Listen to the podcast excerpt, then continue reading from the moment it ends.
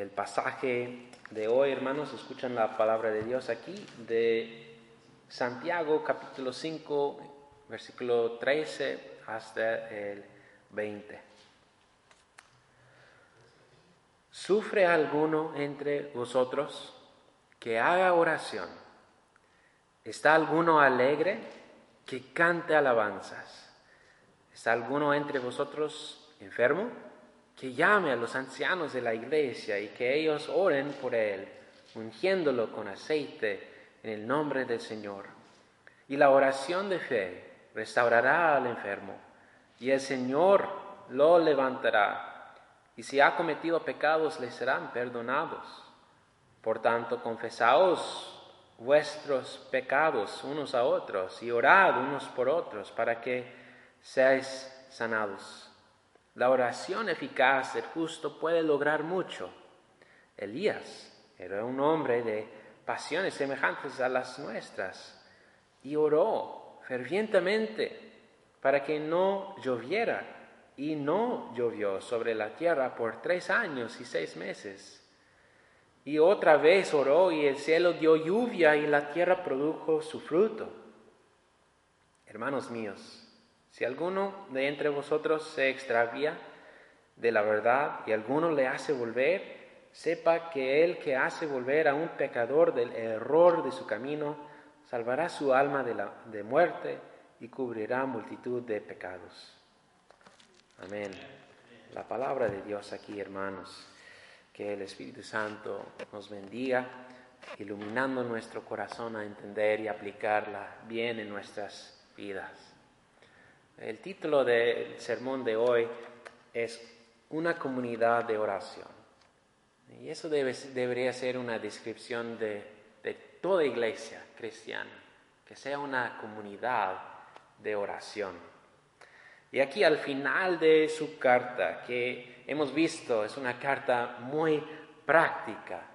Aquí el autor, Santiago, o lo hemos llamado Jacobo, nos exhorta sobre la importancia de la oración en la vida cristiana y también en la comunidad de la iglesia como un grupo. Y no es casualidad que aquí termina con esta nota, porque toda su carta ha sido pues sobre cómo tener una, una fe viva, ¿no? una fe activa, viva, y cómo ser personas integrales, cómo ser una comunidad piadosa.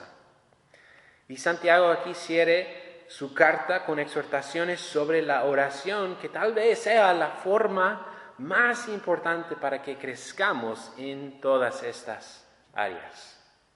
Richard Lovelace, un autor, dice, la oración de fe es el instrumento que libera los, los poderosos actos de Cristo resucitado en la historia y es una de las principales agencias a través de las cuales llegamos a comprender la mente de Cristo, hacia nuestra misión particular y la obra del reino de Dios en general, porque en la oración el Espíritu Santo sintoniza nuestra mente con la de Él y mueve nuestro corazón en armonía con las preocupaciones de Dios o con las obras de Dios. Así está, a través de la oración el Espíritu Santo nos une a Él, nos da armonía con Dios y es un instrumento por lo cual pues recibimos ah, los beneficios que Cristo ha logrado por nosotros.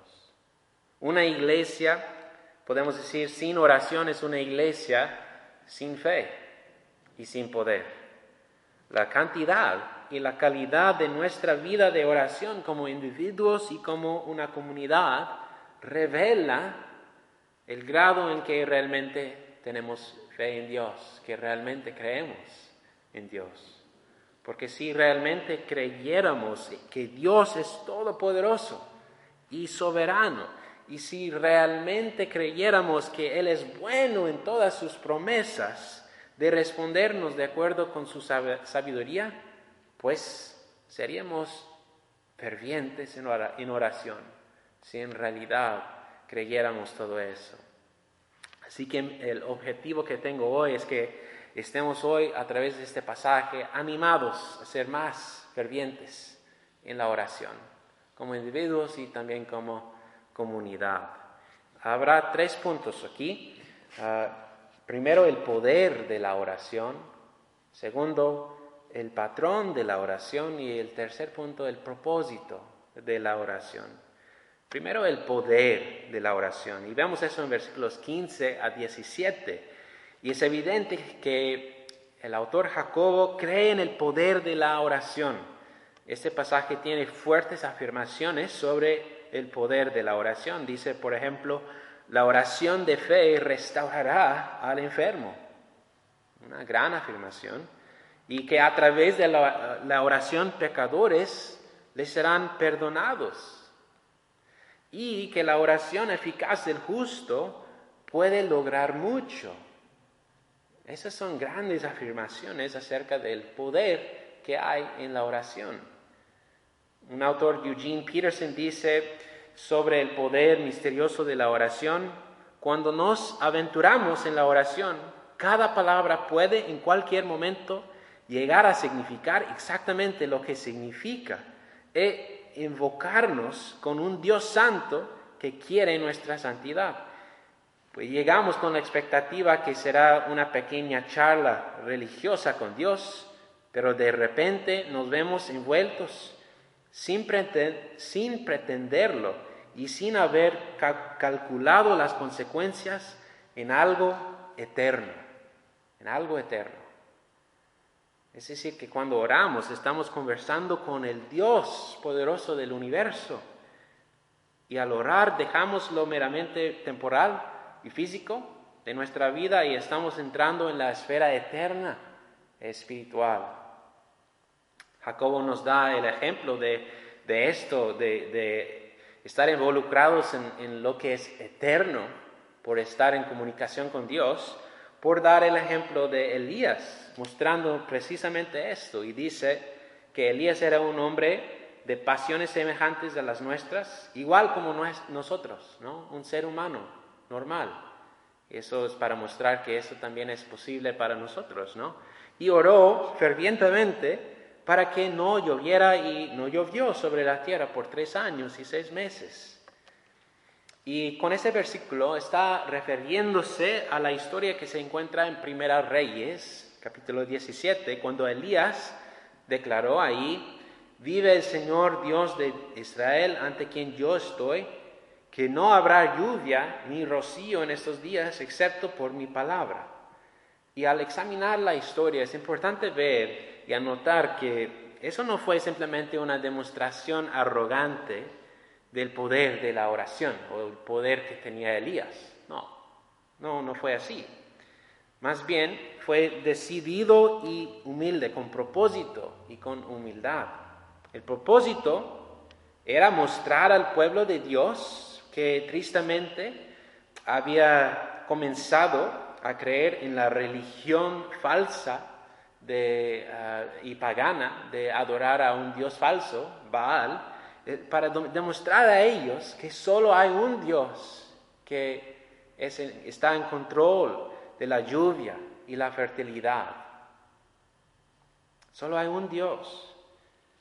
Porque según esa religión falsa, supuestamente ese, ese Dios falso, Baal, tenía autoridad sobre la lluvia y la fertilidad. Y la ausencia de Baal significó la, eh, la, perdón, la ausencia de la lluvia significó la ausencia de Baal, que había desaparecido por un tiempo, quien tuvo que someterse a otro Dios, Dios eh, de la muerte, durante la estación seca, para luego ser revivido en una fecha posterior durante la temporada de lluvias.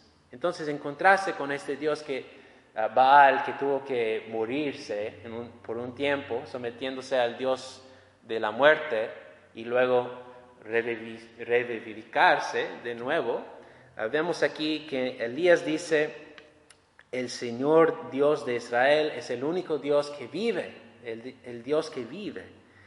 Entonces no fue una demostración arrogante de su poder, sino de demostrar la grandeza de Dios mismo. Además, Elías dependía humildemente de Dios al pedir esto en oración. Dijo, ante quién estoy, ante quién estoy, como siervo, ¿no? Estaba dejando en claro que solo él no tenía ningún poder, ¿no? Él mismo no tenía ningún poder. Solo conocía al quien, al quien que tiene todo el poder del universo, Dios mismo. Y Elías tenía la confianza de la fe en que sus palabras llegarían a los oídos del Dios que vive, el único Dios verdadero. Entonces tenía propósito y humildad en su oración. En su comentario sobre este pasaje, Juan Calvino escribe que fue un evento notable para Dios poner el cielo, en cierto sentido, bajo el control de las oraciones de Elías para ser obedientes a sus peticiones. Mediante sus oraciones, Elías mantuvo el cielo cerrado por Dios por tres años y medio. Luego la abrió y de repente la hizo poder con una gran lluvia, de la cual podemos ver el poder milagroso de la oración. Es increíble aquel dicho aquí, que es cierto, que en cierto sentido Dios pone el cielo bajo el control de las oraciones de creyentes. Increíble que Dios decide poner bajo el control pues las, los movimientos aún de, de, los cielos, de las lluvias, bajo el control de las oraciones de los creyentes. Pero ¿en qué se basa, o oh, perdón, en qué basa este poder? Bueno, Dios no nos responde basándose en el valor de nuestras oraciones mismas, sino más bien según sus promesas, sus realidades, quién es Él, y nos escucha y responde según el valor de Cristo en nosotros y por nosotros. Tim Keller, otro predicador, ofrece una excelente ilustración aquí para esto Dice cuando ah, pulsas el interruptor de la luz, el switch, los focos se prenden, se iluminan. Y el interruptor, el switch de la luz, proporciona energía para los focos? Pues no, eso viene de la electricidad. El interruptor, ese switch, no tiene energía en sí mismo, sino que conecta los focos a la energía. Y de la misma manera nuestras oraciones no tienen ninguna virtud que nos proporcione acceso al Padre. Cristo ha hecho esto. Sin embargo, las oraciones que están de acuerdo con un Dios misericordioso pueden conectarnos con Él. El poder se encuentra en Dios, no en nosotros, no en nuestras oraciones, sino en Dios. Y el poder se basa en la virtud y valor de Cristo. Pero vemos que sin duda, sin duda, siempre, siempre Dios, en hacer esta conexión con Él, nos da, nos da, nos da una respuesta a nuestras oraciones. No es decir que siempre nos da lo que pedimos en la oración. Y eso es clave. Eugene Peterson dice otra vez, queremos la vida en nuestras, según nuestras condiciones no en las condiciones de Dios muchas veces. Y orar nos pone en el riesgo de involucrarnos en las consideraciones de Dios. Orar la mayoría de, las veces no nos da lo que queremos, lo que estamos pidiendo, sino lo que Dios quiere, algo que difiere bastante de lo que pensamos que es lo mejor para nosotros. Es decir, que Dios siempre, siempre responde a nuestras oraciones que ofrecemos en la fe, ah, pero como un buen padre que da lo mejor para sus hijos, pues Dios nos siempre da lo que nosotros deberíamos estar pidiendo de Él. No siempre lo que queremos, sino en realidad lo que necesitamos de Él. Entonces, vemos el poder de la oración y que Dios siempre responde y siempre nos da lo que lo que ah, necesitamos según su providencia, según su amor. Ah, y, y, que así nos conectamos con el Dios de poder, Dios de vida. En segundo lugar, el patrón de la oración, en versículos 13 a 14, encontramos que Jacobo dice y enumera varias situaciones en las cuales deberíamos dirigirnos a orar. Y menciona sufrimiento, dice si alguno sufre entre ustedes, que haga oración. O también en tiempos de gozo, alegría, está alguien alegre que cante alabanzas. O en enfermedad, está alguien entre ustedes enfermo. Entonces aprendemos aquí que todo momento de la vida ah, es un momento para orar, todo momento.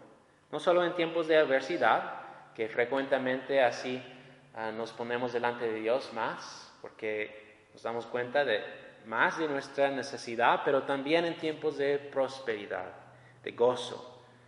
Aprendemos eso, pero también aprendemos eh, un poco acerca de la forma en que nuestras oraciones deberían ser diferentes dependiente de las circunstancias, ¿no? Hay tiempos para orar como individuos, en privado, hay tiempos para orar mediante cantos de alabanza, hay que pensar de nuestras canciones, cantos, como oraciones que estamos levantando a Dios. Y hay otros tiempos para orar en comunidad, unos con los otros, como aquí los ancianos, ah, suplicando por las necesidades de los enfermos. Y en el último caso, eh, mencionando los enfermos, dice que los enfermos de la congregación deberían llamar a los ancianos, a los pastores, a venir en persona y orar por ellos. Dice que el enfermo llame a los ancianos de la iglesia y que ellos oren por él, ungiéndolo con aceite en el nombre del Señor. Así que en nuestra necesidad, en nuestra enfermedad, debemos buscar la ayuda de otros en oración, especialmente, según este pasaje, la ayuda de los que han sido asignados por Dios para cuidar y vigilar nuestras almas delante de Él, los ancianos de la iglesia. Pero ¿cómo interpretamos esta parte acerca de la ah, aceite, la unción con aceite en el nombre del Señor? Pues debido a que solo hay otro, un solo otro lugar en el Nuevo Testamento que alude a esta práctica, en Marcos 6, 13, donde dice que los discípulos de Jesús ah, estaban Ah, fuera muchos, o perdón, echaban fuera muchos demonios y ungían con aceite a muchos, muchos enfermos y los sanaban. Debido a que hay poco en la Biblia sobre esto, no deberíamos darle mucha importancia. Es decir, que como Roma, la Iglesia Católica Romana, ha pues ido lejos, demasiado lejos al crear un sacramento completo a partir de este versículo solo, eh, lo que se llama la extremuación, el extreme unction. Y más bien lo que debemos sacar de eso es ver aquí que el aceite, como en el Antiguo Testamento, se usa para consagrar simbólicamente a las personas a Dios, apartados para un cuidado especial, porque por lo cual los ancianos de una iglesia también pueden usar aceite para ayudar simbólicamente a las personas a ver que así como el aceite corre por sus cabezas, imagínate, ¿no? Aceite corriendo por tu cabeza y la fragancia, aroma, dulce, etcétera, pues también, también así se hace con las oraciones del pueblo de Dios, cubriéndote con aroma fragrante ante los ojos de Dios. Entonces el aceite puede usarse como ayuda para recordarnos de una manera tan tangible y sensorial que por medio de la, oración de los demás, los creyentes de la comunidad, pues estamos nosotros bajo el cuidado especial de Dios. Y eso es el efecto, que el aceite puede se puede usar en esa manera, para simbólicamente mostrar a la persona, al recipiente, tal realidad. También Jacobo dice que la oración debe ser de fe. La oración en fe es eficaz. Es decir, que pues obviamente nuestras oraciones deberían ser marcadas con fe en Dios. Juan Calvino dice, las oraciones se derraman en vano en el aire a menos que estén acompañadas de fe, en la cual, como desde una torre de vigilancia, podemos esperar tranquilamente a Dios. Me encanta esa ilustración, ¿no? Debemos estar orando como ah, si fuéramos así guardia en, una torre esperando que, que Dios llegue a contestar nuestras oraciones con tal fe, la expectativa que Dios va a responder. Y Juan Calvino da cuatro reglas para la oración, para guiarnos, que son excelentes. Primero dice, eh, y eso significa, bueno, la importancia de orar de fe. Orar primero con temor de Dios, es decir, que seamos movidos por la majestad de Dios, considerando quién es en su gloria. Segundo, orar con un sentido honesto de tu necesidad desde nuestro vacío debemos orar a Dios. Tercero, orar con sumisa confianza que deja todas nuestras necesidades y deseos en sus manos.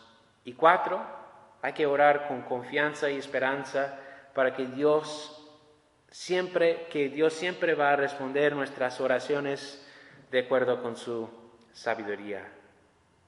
Entonces vemos aquí un patrón para nuestras oraciones delante de Dios. Debemos dejar la falsedad, dejar de fingir y ser quienes somos honestamente delante de Dios en confianza, porque pues no podemos engañar a Dios como hacemos a otras personas, tratando de mostrar una persona delante de Él que no es la realidad. Debemos ser completamente honestos, confesando nuestro pecado y así buscando en nuestro vacío que Dios responde y, que dé lo que necesitamos en todo momento. En el último lugar vamos a ver aquí el propósito de la oración. El propósito de la oración es, y se encuentra en los últimos versículos, de hecho, donde menciona, hermanos míos, si alguien entre ustedes se extravía de la verdad y alguien le hace volver, Sepa que el que hace volver a un pecador del error de su camino, salvará su, su alma de muerte y cubrirá multitud de pecados. Podemos ver que aquí en una palabra el propósito de la oración es plena comunión con Dios, que incluye la reconciliación completa con nuestro Creador. Pero fíjense que no es simplemente un propósito individualista, sino comunitario tenemos la tarea de vigilar unos por los otros en oración como comunidad. Y cuando alguien extravía de la verdad, hay que buscar a tales personas. Primeramente en oración y luego también en, en persona. Otra vez Juan Calvino nos da dirección, dice, las oraciones de los cristianos deben ser públicas y tener respeto por la edificación pública de la iglesia y el avance de los creyentes en la comunión espiritual. Nuestras oraciones deben tener un enfoque, un énfasis, no solamente en nosotros mismos, sino en la comunidad cristiana, en la iglesia, en la edificación de ella y el avance del reino de Dios. Y eso debería recordarnos de la oración que Jesús, ah, pues, oró a su Padre antes de su crucifixión, que se encuentra en Juan 17, cuando oró a su Padre que nosotros fuéramos santificados en la verdad. Y cuando pidió que fuéramos perfeccionados en unidad. Esa es la meta de la oración. Comunión con Dios en el momento, pero más y más comunión, más y más santidad, más y más eh, unidad con Él. Y no solamente para nosotros mismos, sino como hemos dicho, también como comunidad de fe. Bueno, al fin de cuentas aquí, ¿en qué se basa nuestra confianza? Que Dios nos escucha y va a responder en acción. Hemos dicho que no, no basa en la virtud y valor de nuestras oraciones, sino en valor de Cristo en nosotros. Pero ¿por qué? ¿Por qué funciona así? Y tiene que ver con el Evangelio al fin. Jesús oró más que cualquier ser humano. Siendo Dios, todavía oró. Dios encarnado y oró. Si eso no nos convence a orar y la importancia de orar, pues ¿qué más va a convencernos? Y luego en la cruz vemos que el Padre no le contestó en una manera, fue abandonado por Dios, fue separado por de, su Padre Dios, fue condenado en nuestro lugar, sufrió en nuestro lugar, lo opuesto de comunión con Dios, fue echado lejos como un pecador, transgresor, llevando nuestra culpa, nuestro pecado en la cruz. ¿Por qué? a propósito de reconciliarnos con Dios. Y lo que Tim Keller dice aquí es, podemos saber que Dios nos responderá cuando llamemos, porque un día terrible no respondió a Jesús cuando llamó. Debido a eso, que Jesús sufrió en nuestro lugar, lo que nosotros merecemos, nuestra condenación en la cruz, separación de Dios ahí condenado en nuestro lugar. Debido a eso, podemos tener comunión con Dios en oración, podemos acercarnos a Él con confianza, que va a responder y que va a actuar, se va a poner en acción lo que pedimos cuando está de acuerdo con su santa voluntad. Tenemos esa confianza porque Cristo sufrió en nuestro lugar para darnos tal acceso, para dar nos da el poder unidos a Él. Por favor, que no pues desechemos al lado este gran privilegio que es nuestro en Cristo Jesús de orar. Hay que aprovechar de lo que Cristo logró por nosotros, ese gran privilegio, ese gran beneficio de, de entrar en la presencia de Dios, nuestro Padre y llevarle nuestras peticiones con la expectativa que nos va a responder.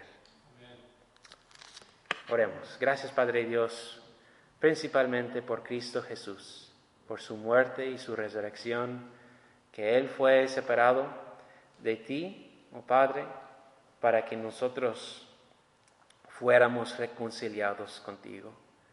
Por tu gracia, pues hemos sido salvados y ahora tenemos acceso a tu trono para llevarte nuestras peticiones con fe y con la expectativa de que hay poder aún ah, en la oración, que no pasa en nuestra en la virtud de nuestra fe o en la virtud de nuestras oraciones, sino en la virtud de Cristo Jesús, su obediencia, su sangre, su poder. Así que a través de la oración, por favor, conéctanos con el poder divino que se haga tu voluntad en nuestras vidas.